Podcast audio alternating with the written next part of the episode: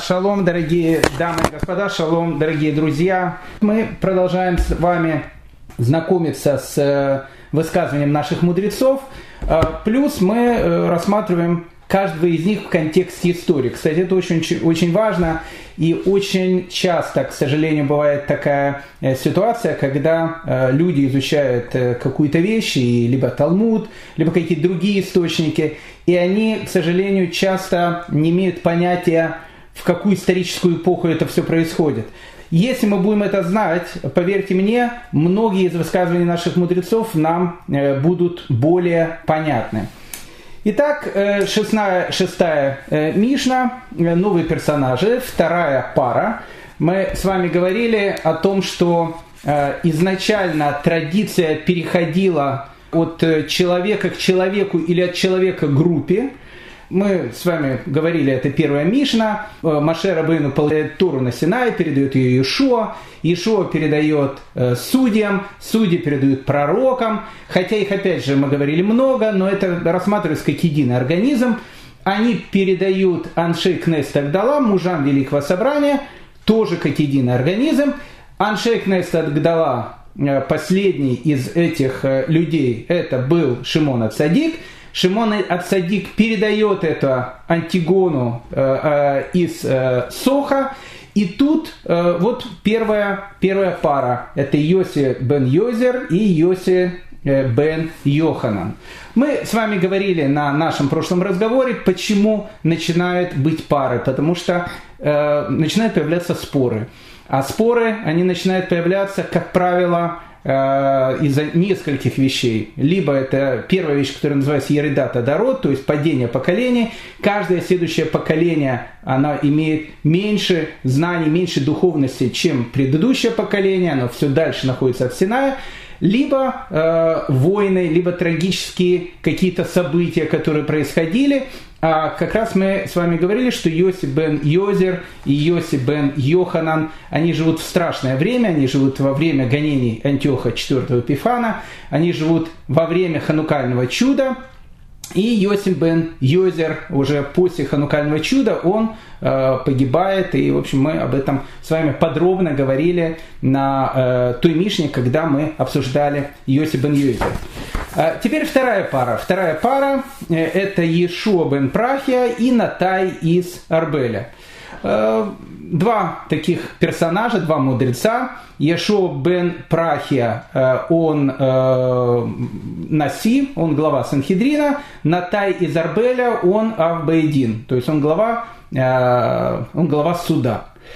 А, итак, э, ну, для того, чтобы нам познакомиться с Ишо бен Прахе из, э, и Натаем из Арбеля, давайте немножечко поговорим о той эпохе, в которой они живут, тогда нам будет более понятно э, те высказывания, о которых они сейчас будут нам говорить. Итак, прошло 62 года после ханукального чуда. Это много. Это много. Сейчас все праздновали 75-летие Победы. Э, ветеранов все меньше и меньше.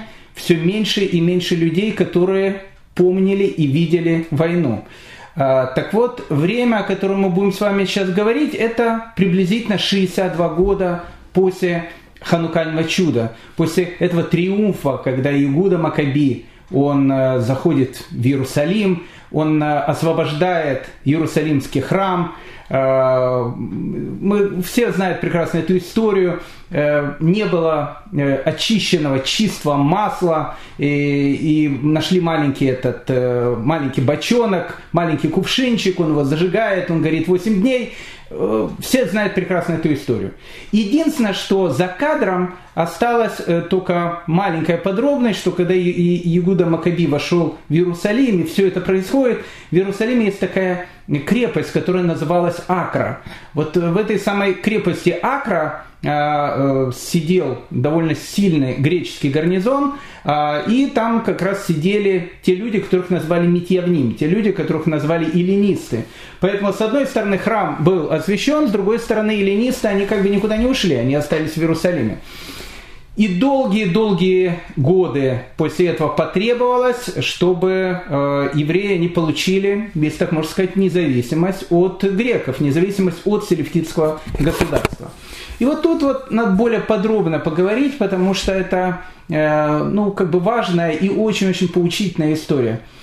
У Матитиягу Хашманая, у первого человека, который, от которого, в принципе, все начинается, все мы это прекрасно помним, эту историю, Антиох IV Эпифан, преследования, э, греки приходят э, в, маленькое местечко Мадиин, хотят, чтобы евреи принесли в жертву, зарезали свинью, и все стоят, никто это не хочет делать. Один из жителей Мадиина сказал, почему бы нет, можно принести, и покушаем, будет очень э, вкусный такой поросенок, э, и э, хочет принести эту жертву, э, эту э, свинью в жертву, и выходит Матитягу Хашманай, убивает его, поднимает восстание, начинается партизанская война, которая и приводит к ханукальному чуду.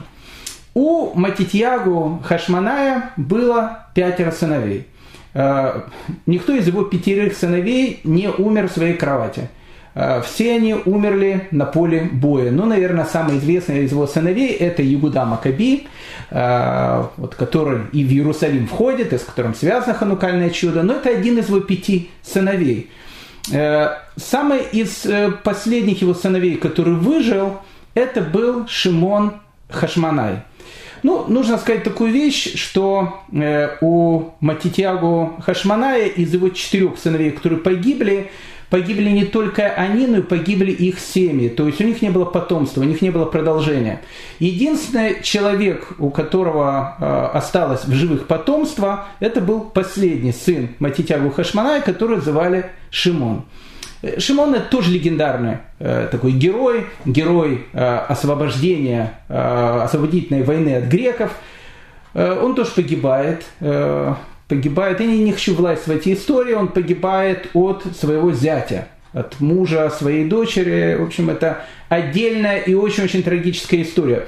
То есть в самом начале э, вот династии Хашманаев мы видим о том, что э, ну, что-то э, в этом святом семействе, что-то в этом доме начинает быть уже не, не, не то. Шимон Хашманая умирает от своего зятя. Ну, в общем, как бы как бы там ни было, у Шимона Хашманая есть дети, и э, его сын, которого зовут Еханан Еркан, он становится после смерти Шмона Хашманая, он становится как бы правителем Иудеи. Но когда он становится правителем Иудеи, нужно отдать должное, что он не называет пока еще себя царем, он называет себя первосвященником, он был первосвященником, он был очень мудрый человек – Э, Иоханан Геркан. Э, он правил практически 40 лет. Очень-очень долгое такое правление.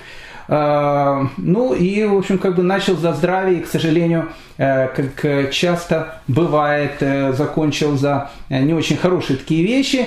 Именно про Йоханана Геркана будет говориться о том, что человек никогда не должен доверять себе. До самой-самой старости. Йоханан Геркан – это был человек, который но вместе с э, Игудой Макаби, вместе со своим папой Шимоном Ацадиком, э, Шимоном Хашманаем, он участвовал в, этих всех боях, он был среди этих людей, которые одержали эту чудесную победу, э, в честь которого мы ежегодно празднуем праздник Ханука. И всю жизнь он был действительно таким праведным человеком, но, опять же, без, не без своих там прибабахов и так дальше. Он, э, к примеру, э, захватил такое племя, э, которое, которое звали Идумеи. Идумеи – это потомки Идома, заставил их принять иудаизм. Это был единственный народ, кого евреи заставили принять иудаизм. Ну и э, мы знаем, чем это все закончится, потому что потомок э, этих товарищей, которые приняли иудаизм, через некоторое время и уничтожит династию Хасманеев, это будет Хордус, это будет Ирод. Но о нем чуть позже, когда мы э, будем переходить к э, тем мудрецам, которые будут связаны с Перкеевым. Ну, итак, э, э, Йоханан Геркан, Всю жизнь он был таким хорошим правителем. Э, до конца своей жизни, в конце своей жизни э, Йоханан Геркан, он поссорился с мудрецами, начал смотреть больше в сторону э, Садукеев, и, в общем, он так и умирает. Его сын, которого звали Игуда Аристабул, обратите внимание, двойные имена, не хочется на это опять же время сейчас тратить, Ягуда Аристабул. Аристабул, ну, чисто греческое имя, Ягуда, понимаем, как мы э, прекрасно, чисто еврейское имя. Кстати, это не только греческая э, такая традиция, очень часто э, среди ашкенадских евреев было принято давать ребенку одно имя еврейское, второе при имя, ну, как бы, если так можно сказать, общепринятое. Э, поэтому у нас есть огромное количество, у нас есть э, Цвигирш, потом у нас есть Довбер, Э, и каждое из этих имен, там Дов это медведь по-нашески, Бер это э, медведь по-германски, кстати, это германское имя. Э, точно так же Гирш это олень на немецком, а Цви это олень на иврите. Поэтому Гирш и Бер, это были, кстати, распространенные германские имена. Поэтому брали тоже так двойные имена, то есть одно еврейское, другое нееврейское, поэтому плюс-минус Тут то же самое, Ягуда Аристабул. Я не буду говорить, почему была эта практика. Э, может быть, когда-нибудь мы об этом обязательно поговорим. Э, Ягуда Аристабул. Э, Ягуда Аристабул – это внук Шимона Хашманая и правнук Матитьягу Хашманая, с которого, в принципе, вся эта история начинается. Был не очень таким хорошим товарищем, правил один год – угрохал свою маму. Э, это уже говорит о высоких его моральных качествах. Э, убил своего родного брата, которого звали Антигонус, э, и умер бездетным. Умер бездетным, то есть мы видим, что ну, как бы это уже второе, второе или третье, если от Шимона, это уже третье правление вот этой династии Хашманаев, куда-то оно идет не в ту сторону, что-то тут как бы э, все очень плохо. Э, он умирает относительно молодым человеком, э, детей у него нету, у него есть жена. Э, и у него есть брат. Вообще у него было там три брата, он был большим таким праведником, он этих братьев посадил в тюрьмы, слава богу, что не убил, одного брата убил, мог и оставшихся троих тоже убить, маму тоже там свою он прибил из-за большого благочестия, конечно. Э, и вот э, его жена, э, очень известный такой персонаж, особенно для русскоязычной публики, все ее очень хорошо знают, потому что в честь нее названа улица, где в Иерусалиме находится Министерство внутренних дел, которое по-нашески называется Мисрата Пним. Звали ее Шлом Сион. Шлом Сион, э, ну, у нее еще было второе имя Александра. У нее, обратите внимание, Шлом Сион Александра. Ну, или как в еврейскую историю она входит под именем Шлом Сион Амалка. Так вот, брат Ягуды Аристабула, которого звали Александр Янай, он э, женится на э, жене своего брата. Это прямо, помните, как в известной каббалистической истории э, про э, такого известного каббалиста шведского Карлсон, Карлсонс – Раф Карлсон. Э, там и был такой персонаж, один его ученик, малыш, малыш, он, он там говорил со своим братом, у них такая дискуссия идет, он говорит, вот, когда ты вырастешь, у тебя там жена, э, и ты умрешь, мне же надо быть на твоей жене жениться. Э, он сказал, что его мама говорит, не волнуйся, малыш, ты не женишься на жене своего брата. Отсюда мы видим о том, что у них уже не было этих традиций. А у нас есть традиция, э, и эта традиция называется ибум. То есть э, то, что по-нашенски называется понятием ливерантного брака. И э, Александр Янай, он женится на э, бездетной жене своего брата, на Шломцевом Мамалке. И, в принципе, с этого э, и должна начинаться наша история, потому что мы вот-вот уже подходим к Иешуа бен Прахия, который будет первым нашим героем э, нашей сегодняшней Мишны. Ну, давайте буквально еще два-три слова про э, Александра Яная. Э, мы о нем будем долго рассказывать, э, потому что у нас будет Шимон бен Шетах. Это та же самая эпоха. И, в общем, эпоха Александра Яная очень-очень интересная и очень-очень поучительная. Итак, Александр Янай. Александр Янай, он становится в 100 Э, первом году до новой эры он становится правителем Иудеи. Да, ну и еще одна вещь. Его родной брат Игударь Стабул, который там маму убил, там брата убил, э, ну, детей не имел, но был женат на Шломсе Амалка. Он был первым из хашманаев, который сделал ну, совершенно такую наглую вещь.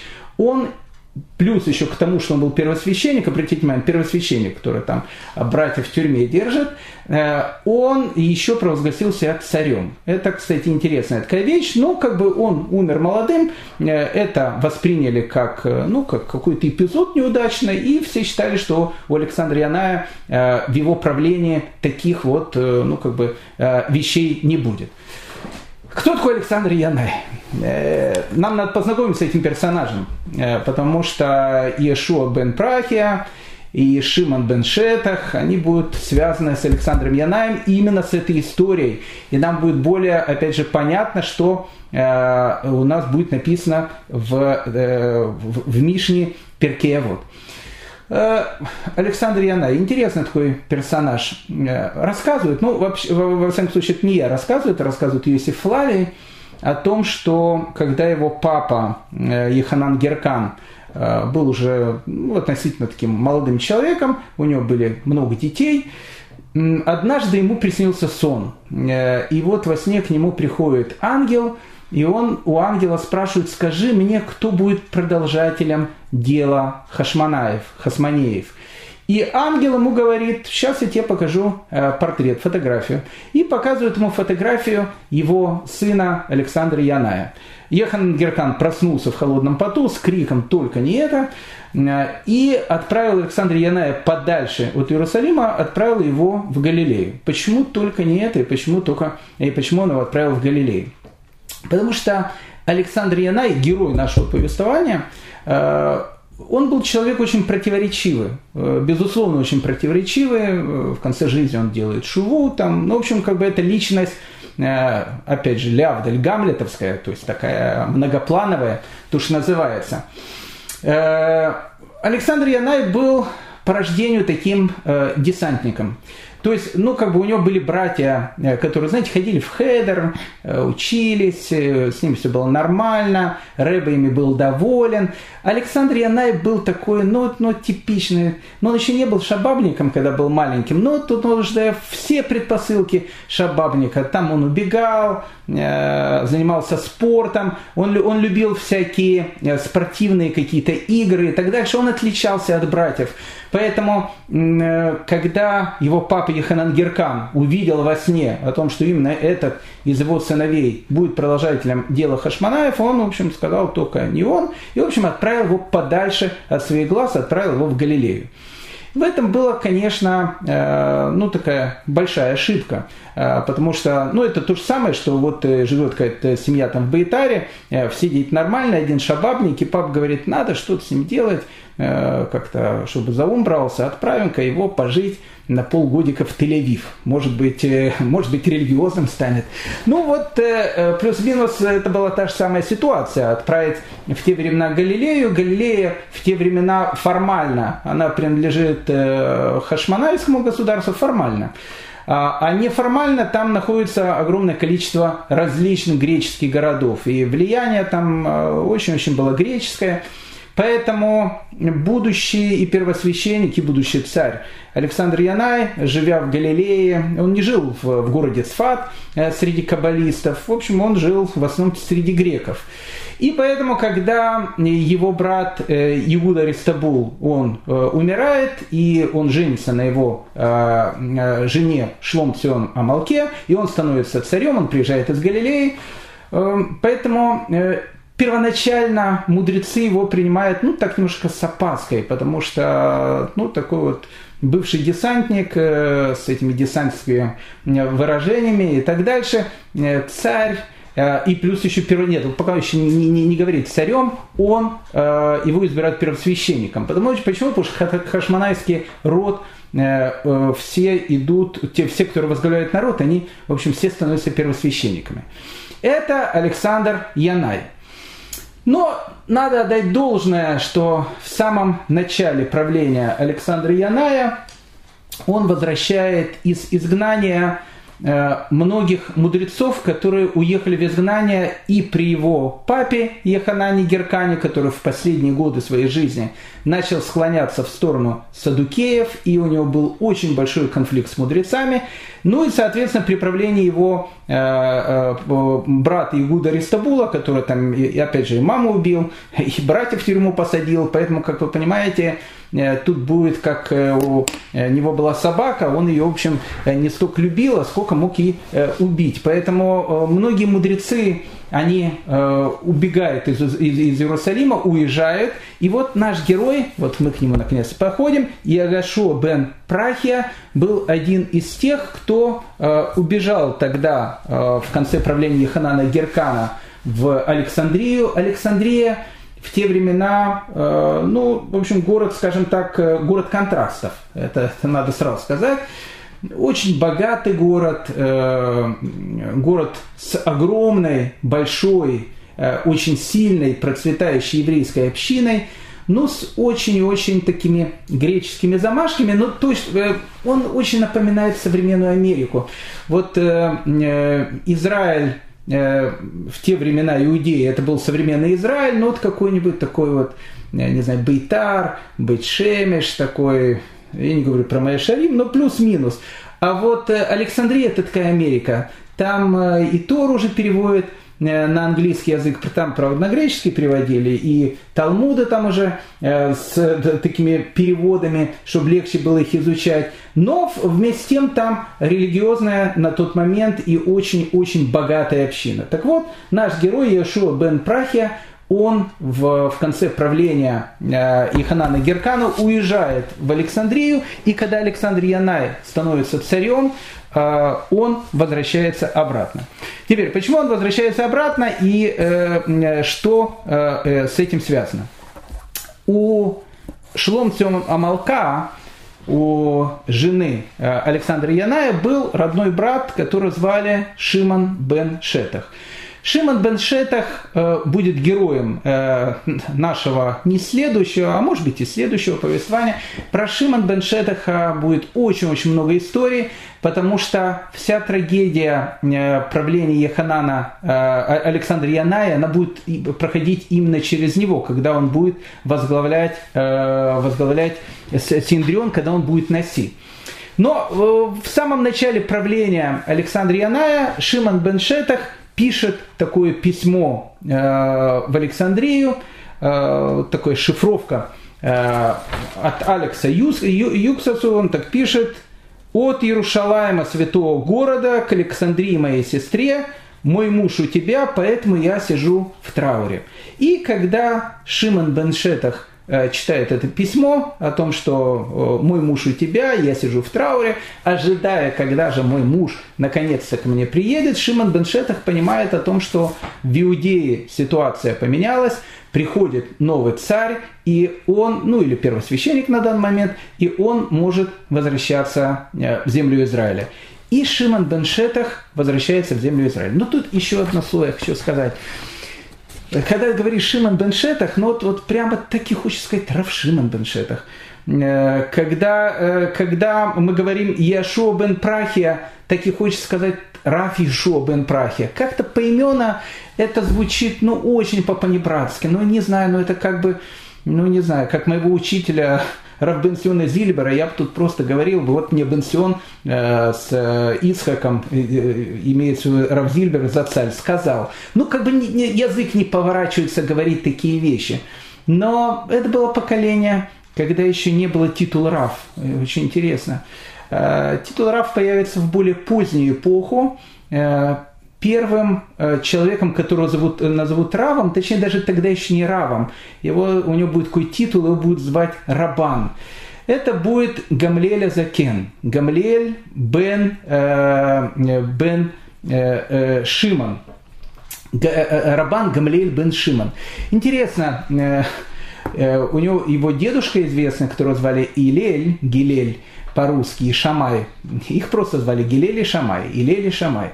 Э, у Илеля был э, сын, которого звали Шимон. Его тоже звали Шимон, без всяких титулов. А вот внука, его уже звали Рабан Рабан Гамлиэль бен Шимон. Появляется имя Рабан.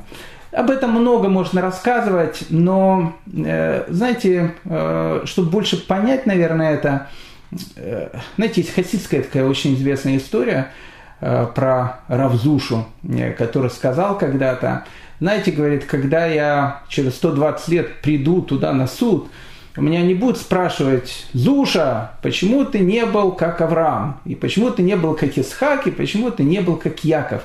Меня зададут только один вопрос. Зуша, почему ты всю жизнь не был Зушей? Почему ты всю жизнь был кем-то другим? И это, наверное, является ответом. Потому что Ешо бен Прахия – это Ешо бен Прахия. И Илель – это Илель. И Шиман бен Шетах это Шимон бен Шетах. В одних уже именах сказано абсолютно все. То есть это люди настолько цельные, настолько полные, что им не нужно никаких титулов для того, чтобы показать, посмотрите, это, это серьезно, это важный человек. Почему? Он раввин, он раввин, посмотрите, о, раввин, это очень серьезно. Нет, уже само имя говорило само за себя. Когда поколения начали Э, становиться все более ниже и ниже, ну вот да, приходит это имя. Но тогда имя Рав тоже нужно было заработать, потому что это человек, который имел смеху, человек, который имел равинское рукоположение. Это было тоже э, очень-очень такая непростая великая вещь. Но мы возвращаемся к нашей истории, потому что, опять же, исторически я могу рассказывать это все очень долго, а нам нужно же вернуться все-таки Ешо бен Прахия. Итак, Шимон бен Шетек пишет Ешо бен Прахия, э, вдова, она, в общем, как бы, э, э, мой муж у тебя, поэтому я сижу в трауре, как, как вдова, поэтому мой муж должен вернуться ко мне. Куда ко мне? В Иерушалаем. Иерушалаем возвращается Ешо бен Прахия после изгнания, в котором он был э, в Александрии.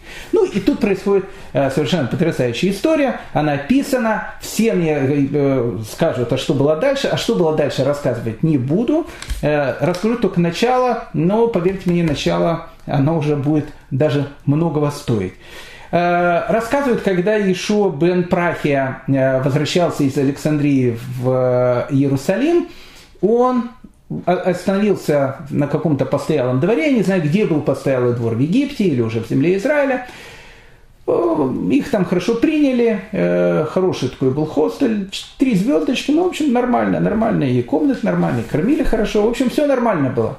Еда кошерная. И вот, э, уходя э, из этого места, где они остановились, Ешо бен Прахия, а он был со своим учеником, которого звали Ешу, Э, и вот, э, уходя оттуда, он говорит э, как бы хозяину этого трехзвездочного значит, апартмента о том, что, слушайте, у вас очень все хорошо, спасибо огромное, приняли меня потрясающе, еда тут очень вкусная, постели потрясающий, вид из окна, вообще слов нету, огромное-огромное спасибо. И Шобан Прахи был человеком, который всегда видел позитив. И вот они вышли из этого, значит, отеля, и его ученик которого зовут Ешу, э, он говорит своему учителю, как-то вы, э, э, очень уважаемый учитель, все, все так хвалили, все так у них прекрасно, все так у них красиво, а у жены его глаза-то такие круглые, некрасивые. Как же это вы так вот, а вы все так красиво-красиво. Это, это не совсем честно было, учитель. И Ешуа бен Прахия говорит, злодея, ты что, смотрел, как выглядит жена э, владельца этой гостиницы. И он сказал, я с тобой не хочу иметь никаких общих дел.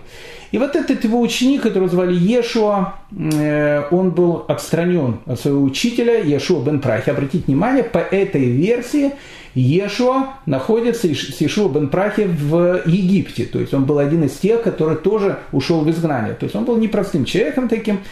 И, э, в общем, как бы он э, постоянно приходил к учителю, к Ишуа бен Прахе, когда он же был в Иерусалиме, уважаемый учитель, э, я больше не буду смотреть ни на кого, только, в общем, там, буду ходить, только в землю смотреть, по сторонам не буду смотреть, простите меня. Ишуа бен Прахе не мог его простить, потому что, ну, такое падение у его ученика, что он там смотрит по сторонам на чужих женщин и так дальше. И однажды Ешуа бен Прахия решил его все-таки простить. Он сказал, что ну, он столько там просит, если Ешуа придет ко мне в следующий раз, я его обязательно э, прощу. И вот Ешуа приходит к Ешуа бен Прахе, раби Ешуа бен Прахе во время молитвы Шма. Молился он Шма не как дали шестак, э, он молился Шма как э, положено евреям молиться со всей каваной, со всей серьезностью. И вот он молится молитву Шма, и тут к нему приходит Ешуа, он говорит, э, учитель, он, он молчит. Он говорит, учитель, он молчит. Потом учитель, потом он говорит, мешаешь. Ну, Ешуа подумал, что Ешуа бен Прахи его прогоняет. И написано, ушел во все горьки. Там начал там, идолам служить, начал еще какие-то делать там гадости и так дальше. Потом Ишуа бен выяснилось о том, что он как раз в эту, момент, в эту минуту готов был его принять, но вот так как э, так вот сложились обстоятельства, в общем, как бы он ушел и потом начал делать всякие не очень хорошие, э, не очень хорошие дела. Э, Рават в Шалшел это Кабала говорит о том, что этот Ешуа, который упомянут в Талмуде, это Ешуа Нацри, это, это Иисус. Э, я не буду влазить сейчас в эти дискуссионные споры, потому что тогда получается, что вот этот Ешу из Талмуда, но он жил больше, чем за сто лет до того Ешуа, о котором, э, ну, в общем, как бы э, многие знают. Поэтому сказать, что это были одни и те же люди или не, не одни и те же люди, то есть я с Равадом, кто я такой, чтобы спорить с Шалшел, это Кабала, но все-таки, конечно, э, времена между Ешу, который упомянут тут, и Ешу, о котором, как бы мы знаем, оно довольно, в общем, большое. Ну, как бы там ни было, с Ешо бен Прахия будет связан Ешу. Ешу, и про него будет огромное количество различных историй. Так вот, э, еще раз э, упомянут Ешуа бен Прахия. Интересно, в трактате Менаход – он говорит такую очень интересную фразу, и, кстати, эта фраза очень, э, очень важная, потому что она нам даст понять и эпоху, и э, то, о чем будет говорить Ишуа Прахи в Мишне. В трактате Миноход написано, э, говорит Ишуа Прахи, изначально перед тем, как я стал Наси, если бы кто-либо сказал мне о том, что я стану Наси, я бы связал его и положил перед львом. То есть э, в свое время, когда я был простым человеком, если кто-то мне сказал, то, что я буду носить, что я буду ну, человеком, который будет возглавлять и э, духовный очень большой пост, но и э, это государственный пост тоже очень большой, я бы, говорит, его положил бы перед львами, чтобы его за такие вещи, в общем, скушали. Но сейчас, когда я всего этого достиг, если бы кто-либо предложил мне, чтобы я все бросил и вернул все назад, я бы на него поставил чайник с кипятком. Э, такое впечатление, что Ешуа бен Прахи, в общем, как какие-то у него чайник с кипятком, там завязал, там э, кальвам и так дальше. Ну, секундочку. И дальше э, Ешуа бен Прахи, он продолжает. Шауля Мелех бежал от величия, действительно бежал от величия, потому что когда э, пророк Шмуэль хотел его помазать на царство, он убегает, его невозможно было поймать, он прячется, чтобы только его, в общем, не назначили царем. Так вот написано, Шауля, э, Шауля Мелых, первый царь, бежал от величия, но когда он стал царем, и когда у него хотели отобрать это величие, он был готов убить Давида. Очень интересная такая вот мысль, которая говорит Ишуа бен Прахия. И мы сейчас переходим к Мишне.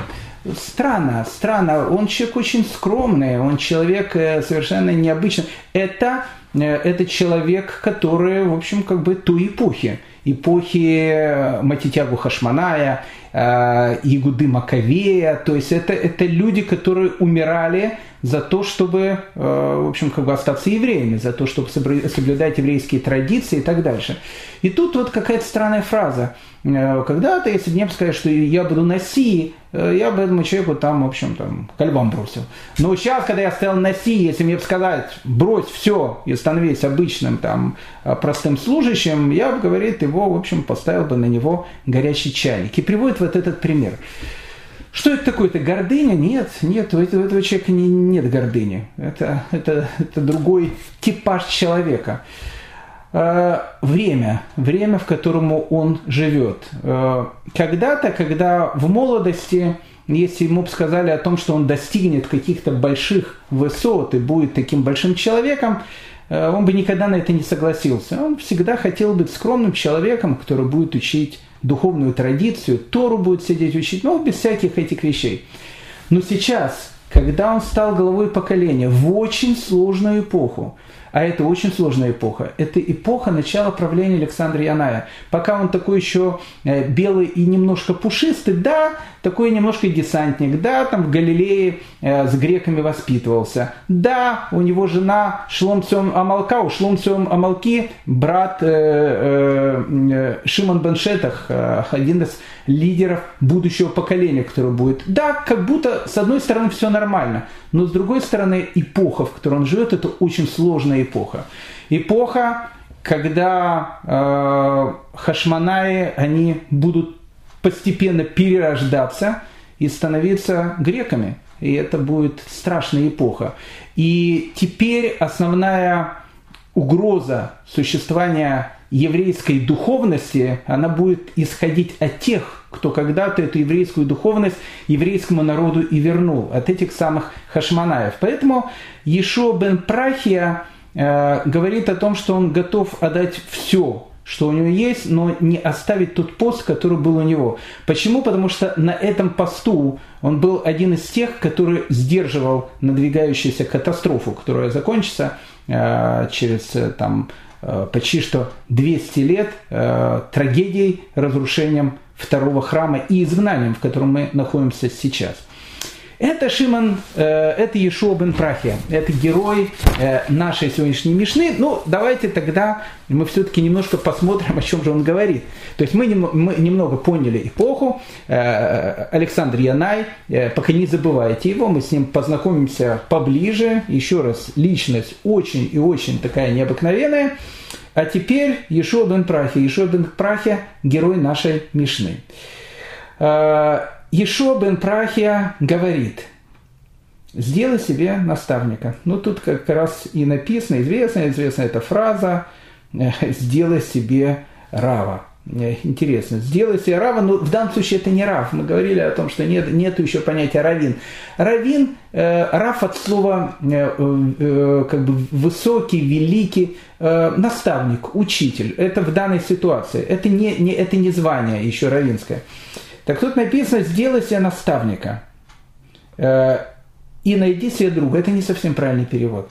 Не совсем правильный перевод. Сделай себе наставника, да, но не найди себе друга, а купи себе друга. Интересно. И купи себе друга, и дальше написано, и суди о каждом человеке, находя оправдание его обстоятельствам. Ну, то есть то, что по-нашенски э, говорится, человека нужно, нужно судить лекавсхуд – то есть его нужно судить, э, ну, как бы то, что называется, с лучшей стороны. Ишуа бен Прахия э, живет сложную эпоху. Эпоху э, людей, которые 62 года прошло после восстания Маковеев. Э, хасманеи, которые были теми, кто поднял знание восстания, сейчас все ближе и ближе скатываются к эллинизму. Поэтому это эпоха, когда нужно э, сделать себе э, наставника. Рамбам говорит интересную вещь. Он говорит, что значит «сделай себе рава». Ну, по-русски это сейчас это будет звучать «сделай себе рава». У каждого человека должен быть рав. Э, я, мы много делаем с моей супругой шедухов, ну немного, но делаем когда какие-то шедухи. Вот когда к нам обращаются насчет какого-то там молодого человека, первый вопрос, который мы спрашиваем, а кто у него рав? Э, если говорят, а у него рава нету, это всегда очень-очень подозрительно. Если у человека нету равина, это, э, это плохо. У меня есть один из моих учеников, который постоянно говорит, «Э, Равгдали, я сделал себе рава, я его нашел, это мой рав. Вот, вот есть заповедь, сделал себе рава, я сделал себе рава. У меня есть рав. Я говорю, да, кто, кто твой рав? Мой рав это Рамбам. Вот э, Рамбам, я вот, это мой Раф, я его во всем слушаю. Я говорю, да, но Рамбам уже 800 лет нету, э, конечно, это огромная трагедия, но нет Рамбама сейчас. А если у тебя будет какой-то вопрос, на который тебе нужно будет получить срочный ответ, как ты его получишь? сделай себе рава. Рамбам, опять же, возвращаясь к Рамбаму, который является равом одного из моих учеников, он говорит так, что что значит сделать себе рава? Если даже человек говорит о том, что ну я такой умный, и все вокруг тоже, ну так плюс-минус такие же, как и я умные, то есть я не вижу более умного, чем я сам. Сделай себе рава, то есть, ну как бы немножко принись себя и найди все-таки человека, от которого ты будешь учиться. Понятно, что то, о чем говорит Рамбам в данной ситуации, э, имеется в виду, что каждому человеку найти э, наставника, которого он будет полностью слушать, а раввин – это человек, которого нужно слушать, его нужно сделать. Ну, сделать в первую очередь, конечно, э, э, принизив немножко себя и поняв о том, что без наставника, без учителя он не сможет никак духовно расти. Еще одно понятие «сделай себе рава». Э, да, иногда ученики делают своих раввинов, потому что если у учителя в классе, ну, дети такие двоечники, ну, то и учитель может не расслабляться. Но если у учителя в классе все дети будущие Раф Ильяшевы, то ну, учителю нужно хорошенько будет готовиться к уроку. Поэтому очень часто сами ученики, э, их уровень, он делает тот уровень, который есть у их наставников, который есть у их раввинов. Э, известная тут вещь, когда Машера Бейну поднимается на гору Синай, и, всев... Э, и а внизу, когда он получает первый скрижали, внизу происходит это безобразие, поклоняется золотому тельцу, и Всевышний говорит спустись с горы. И наши мудрецы говорят о том, что это можно понять, э, ну, как бы, буквально спустить с горы. Это вот на горе спустить, посмотреть, что там происходит. А можно понять э, немножко аллегорически, спустить с того положения, в котором ты находишься. Потому что народ, для которого ты был лидером, сейчас перестал быть тем народом, который был до этого. Поэтому ты уже не тот лидер, который был на горе. То есть ученики очень часто делают своего наставника. Но как бы там ни было, э, Ишуа бен Прахия из этой очень сложной эпохи, мы живем тоже в очень сложной эпохе, дает нам первую рекомендацию. Эта рекомендация номер, э, номер один, она очень-очень важная. Сделай себе равина. Человек не может быть без равина. Человек не может быть сам по себе. Он не может э, сам по себе решать сегодня так, завтра так, или у меня должно быть 25 раввинов. Кстати, эпоха Ешуа бен Прахия – это эпоха зугот, это эпоха пар. А, а в эпоху пар как раз и нужен раввин, потому что э, ну, как бы один раввин скажет так, другой раввин скажет так, третий раввин скажет так. Один скажет, Мишна Брура пишет так, Э, там э, Раф Мойша Файнштейн пишет так, а Раф э, Шмуль Зальман Ойрба говорил так. А вопрос, хорошо, а как же поступать? Найди себе Рава. Иди Сарава, иди по той, по той шите, иди по тому направлению, по которому идет твой учитель. Это важно. Без этого, без этого человек не может жить в мире Торы. Поэтому не найди себе Рава, а сделай себе Рава. Ты должен для себя этого Рава сделать. А, а сделать ты в первую очередь должен сделать сам, э, сам себе такую, ну не знаю, такую революцию в своем мышлении о том, чтобы сказать, что я полностью доверяю этому человеку. Я его сделал, я ему задавал вопросы, он меня хорошо знает, он может ответить э, на любой, он, он знает любой мой вопрос, он знает, как я живу, он знает мою семью, он знает, что я люблю, что я не люблю. Я его сделал, этого человека. Это мой Раф. Сделай себе Рава. Это первое наставление, которое э, Ешуа бен Прахи дает нам. Второе наставление – купи себе друга. Ну, тут написано политкорректно, найди себе друга. Но на самом деле тут написано у Кенелы Хахавер и купи себе друга. Что значит купи себе друга? Раф Йосиф Явец, э, он трактует эту вещь следующим образом. Он говорит так – приспособить себя к нуждам другого человека и быть чувствительным к его нуждам. Интересно, что является покупка? Что человек должен заплатить, чтобы у него появился друг? И вот тут Раф Йосиф Явец говорит, приспособь себя к его нуждам и будь чувствительным к тому, что важно для него – так приобретаются друзья. Я сейчас объясню это. Знаете, в свое время Бал Шемтов, Он, у него были интересные такие уроки очень часто. Сейчас бы их, наверное, не поняли, но они были очень-очень важные. Он, он учил своих учеников, будущих первых хасидов, они действительно были хасидами, в, в полном смысле рамхалевского этого слова, хасиды, такие благочестивейшие люди. Э, он их учил мудрости. И однажды они спросили у него, э, скажите, учитель, а как вот нам понять э, фразу «любить ближнего, как самого себя»? Вот, вот как? Вот, вот как его любить? Вот вы говорите, что мы должны любить друг друга как самого себя. А как это понять? Вот как вот вот что это за такая вот любовь к самому себе? Вот как возлюбить ближнего, как самого себя? Э, и он сказал, знаете что, идемте в харчевню, в местную корчму, и я вас научу. Ну, они заходят в эту корчму, там сидят местные такие алкоголики, алкаши с местного такого двора. Ну, и тут два таких пьяницы сидят, говорят, пьяный, пьяный в доску.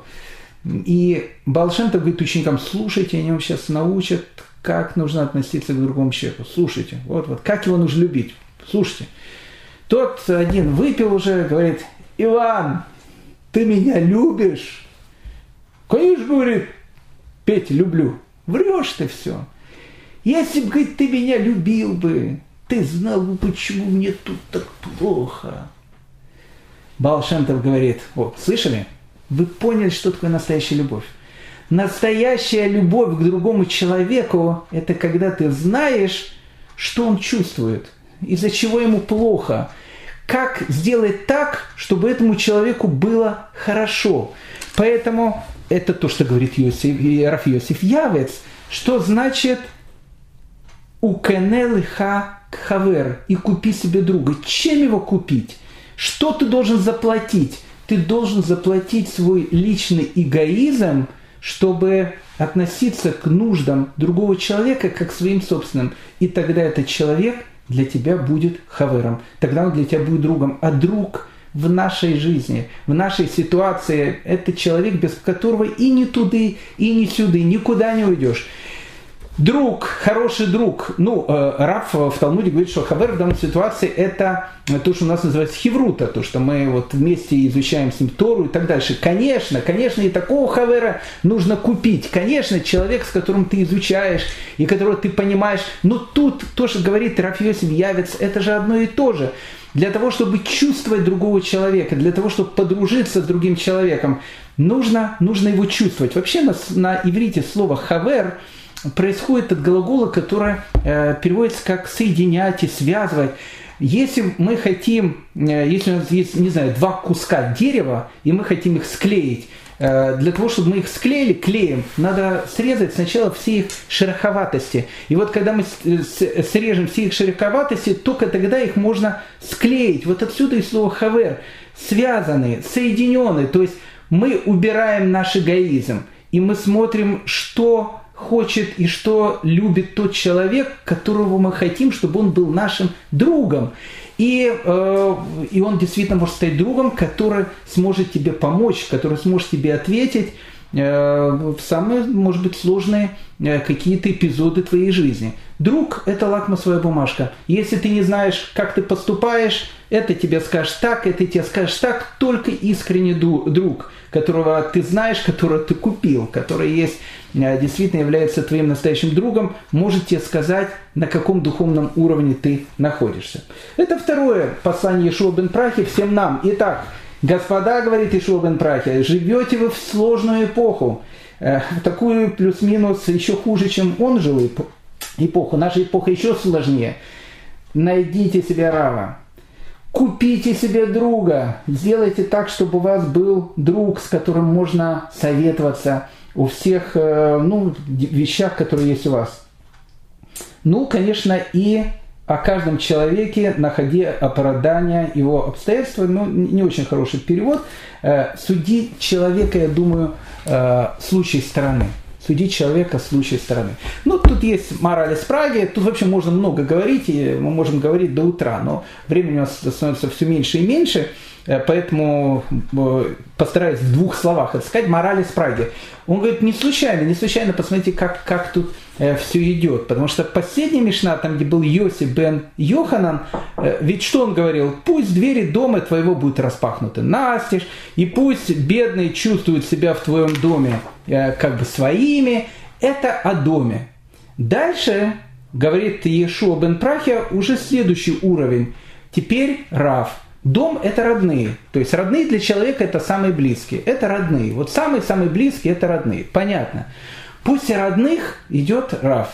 После Рава идет друг. А после друга идут все остальные.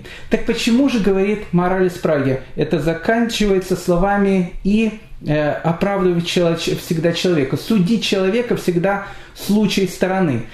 Когда твои самые родные люди делают что-то, то, что тебе, ну, как бы даже не нравится, но это же родные люди, не знаю, там мама, папа, жена, муж, там дети, мы всегда их оправдываем.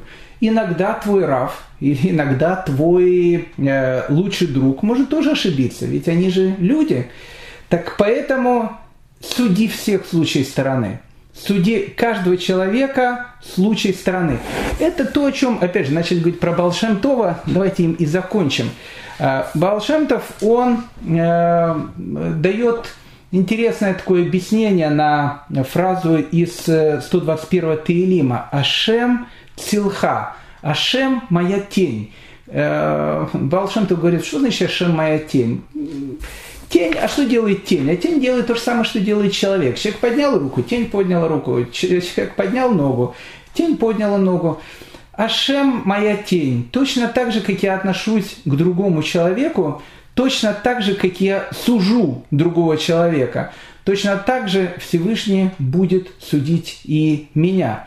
Об этом, э, об этом можно опять же рассказывать там миллионы разных вещей. Отсюда идет вот это вот учение Балшемтова о том, что мир, он похож на зеркало. Мир похож на зеркало. Если тебе не нравится в другом человеке что-то, говорил Балшемтов, знай, что он отражает то плохое, что есть в тебе. Вот те, в чем-то в нем не нравится, посмотри, найди эту черту характера у себя. И если ты ее у себя найдешь, то тогда ты ее обязательно исправишь. Поэтому суди другого человека всегда в случае стороны. Итак, мы подытоживаем наш, э, нашу сегодняшнюю беседу. Ешуа бен Прахия, сложная эпоха, конец э, второго века до новой эры, приблизительно 101, 100, 99, ну плюс-минус самое-самое начало правления э, Александра Яная, э, человека необычного, сложного, ищущего, грешащего очень сильно, человека, который будет делать огромное количество разных задеяний, и человека, который в конце своей жизни он э, сделает чуву. Ну, все-таки жена у него была Шлом Циона Малка, великая праведница. Мы сейчас услышали о том, что говорит Ишуа бен Прахия. На следующем уроке мы перейдем к Нитаю из Арбеля – это его как бы пара, э, потому что это же эпоха пар, он глава Санхедрина, Нетая Зарбели это глава Равинского суда. И мы послушаем, что э, скажет он нам. Но это уже будет на следующей неделе. Всем огромного спасибо. С праздником Лагбаомер. И дай Бог, чтобы все последующие Лагбаомеры, которые у нас будут в жизни, мы отмечали с кострами, с нашими детьми, с радостным настроением, со всем самым-самым хорошим. Ну, э, последний лагбомер в карантине. Э, я думаю, что э, рассказ о Ишу Бен Прахе тоже был сегодня неплохо услышать. Спасибо большое.